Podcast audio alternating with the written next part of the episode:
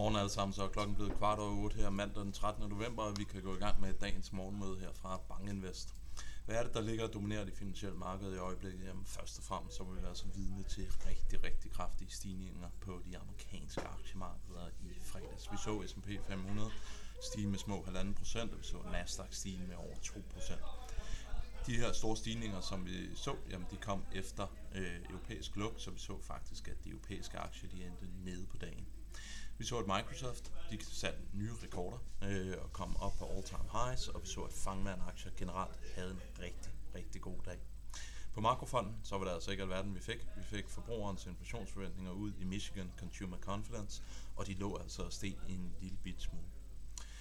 Så havde vi øh, fokus på det amerikanske budget, Øh, og det er jo fordi, at vi her den 17. november, jamen, så går vi så ind i, at det amerikanske budget det udløber, hvis der ikke kommer en ny aftale på, og så løber vi altså ind i en shutdown. Så det er altså en risiko, der ligger og kører, og det har jo mildest talt været et politisk øh, miras, som vi har været igennem over de seneste par måneder. Nu så vi så også, at Moody's over natten, eller over weekenden, var ude og... Ved hvad? To sekunder. Kan I ikke lige tige stille derovre? Øh, så så vi, at Moody's her over weekenden, de var ude med at øh, sætte USA på negative watch, og det var altså også med til at presse risikovilligheden her fra morgenstunden. Hvis vi ser på S&P 500 øh, over fredagen og over en længere periode, jamen, så kan vi altså se, at vi har lagt det her 60 glidende gennemsnit sådan relativt pænt bag os. Så vi begynder altså at få noget momentum, der begynder at komme tilbage til markedet, selvom det stadigvæk føles en lille bit smule skrøbeligt i øjeblikket. Og så kan man jo håbe på, at vi går ind i et Santa Claus rally eller et julerally. Indtil videre så tegner det jo altså relativt godt, og vi kan jo også bare konstatere, at det er november og december måned, som historisk har leveret positive afkast. Så vi kan så håbe på en, for, en forlængelse af det foregående. Ser vi på S&P 500, jamen, så har vi altså fået lagt korrektionen bag os. Den 27. oktober, der havde vi en korrektion på hele øh, 10%, og den er altså nu nede her i en korrektion på 3,8%. Så vi er altså kommet rigtig, rigtig stærkt tilbage på relativt kort tid. Det er jo i høj grad drevet af de her fangmandaktier, som også sad i indledningsvis, og ser man på S&P 500, jamen så er det i prisafkast op med 15% for året, men 14% point af det, jamen det har du altså fået for de her Magnificent 7. Så det er altså et meget, meget snævert marked, som vi er inde i i øjeblikket. Ser vi på det her Magnificent 7, og nu har vi så opgjort det gennem Bloombergs indeks, jamen så ligger vi faktisk kun 1,7% fra at sætte nye all-time highs. Så det er altså ikke bare Microsoft, der ligger og stiger i øjeblikket, det er det brede fangmandkompleks, og det ligger altså i den grad og trækker aktiemarkederne op. Og det var så også det, vi kunne se her i fredags. Og nu har jeg taget afkastet fra fredagen med for alle de store fangmandaktier, og som kan se, så var det altså Nvidia, Microsoft og Facebook, der alle sammen leverede de bedste afkast. Men alle fangmand-aktierne, de var altså ude at slå S&P 500. Og så har jeg taget den med, bare sådan lidt som en kuriosum, hvordan ligger det egentlig at se ud for Nvidia og for Microsoft. Og Microsoft, som sagt, det satte nye rekorder, og Nvidia, det er altså ikke lang øh, vej derfra. Og det betyder altså også, at øh, Microsoft det er altså tæt på at blive den største virksomhed igen. Det ligger altså stadigvæk en lille bit smule under Apple, men det her gap, som der har været mellem Apple og Microsoft, det snæver sig altså rigtig, rigtig hurtigt ind i øjeblikket, når vi ser de her kraftige stigninger i Apple. Og så, eller i Microsoft. Og så for sjov skyld, jamen, så tog jeg så, hvad er det egentlig de største virksomheder har været? Og det har jeg gjort fra 1999, 2004, 2009, 2014 og 2019. Og jeg synes, det der er det imponerende, det er, at siden 1999, så har Microsoft altså været i top 10 stort set hele tiden. Så i 99, der var Microsoft verdens største virksomhed. I 2004, så var det den tredje største virksomhed. Den fjerde største virksomhed i 2009.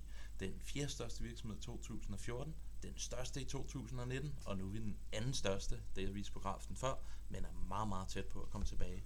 Så det er altså en meget, meget lang periode, hvor Microsoft har holdt sig helt i toppen på den her opgørelse. Og noget andet, som jeg synes, der var lidt sjovt, det var, hvis man havde nærlæst min foregående slide, så kunne man se, at der op igennem, eller i årene efter finanskrisen, så begyndte der at komme nogle kinesiske virksomheder ind. Men det, jeg har taget her, det er bare fordelingen af en stor MSCI All Country ETF, og så har jeg prøvet at se, hvornår er det, du får det første kinesiske virksomhed. Og der skal vi altså i hvert fald på min lille, lille hurtige oversigt hele vejen ned til nummer 24 for at finde Tencent. Så de kinesiske virksomheder, de er altså blevet presset ud, hvis man lige ser bort fra Taiwan Semiconductor, som jeg ikke klassificerer som en kinesisk virksomhed og så er det altså blevet overtaget af de amerikanske virksomheder. Vi kan også konstatere, at Novo, den er altså kommet rigtig, rigtig fint op af den her liste. Så imponerende, både af Fangmand, men egentlig også af Novo. Fokuserer vi lidt på rentemarkedet over sidste uge, jamen så kan vi konstatere, at den amerikanske toårige, den steg faktisk med det største stigning siden maj måned. Så det var altså en reaktion på, at vi så de her lidt mere hawkish beskeder ud fra Powell, og at vi sådan generelt set så lidt hawkish kommentar ud fra Fed. Fed, jamen det blev altså også priset lidt mere øh, hawkish over den sidste uge, og vi har altså fået smidt bare på en uge Jeg ja, et ekstra rente, eller fjernet en rentesænkning op igennem 2024. Så nu hedder den altså en forventet Fed Funds Rate på 4,61 over, eller for slutningen af 2024.